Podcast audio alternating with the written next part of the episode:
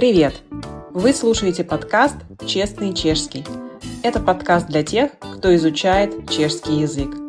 Здесь польза, мотивация и лингвистические открытия. Здравствуйте, с вами учитель чешского языка школы Крока School. Сегодня мы с вами поговорим о предлогах, которые употребляются с винительным и творительным падежами, а именно о предлогах над, под, пред, за и мези. Как же определить, когда мы должны употребить винительный падеж, а когда творительный? Все очень просто. Мы должны задать вопрос. Например, в предложении «Китко даме мези кресло а комодо» мы зададим вопрос «кам». «Кам» значит «куда». Если мы задаем вопрос «кам», мы должны употребить винительный падеж. То есть «Китко даме кам мези кресло а комодо» то есть букет поставим между креслом а комодом.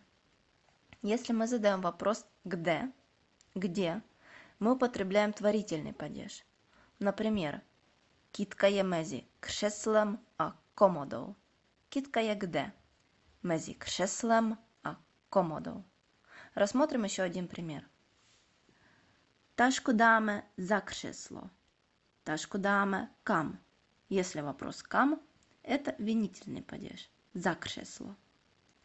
Ташка за креслом. Ташка лежи где? Лежи за креслом. То есть творительный падеж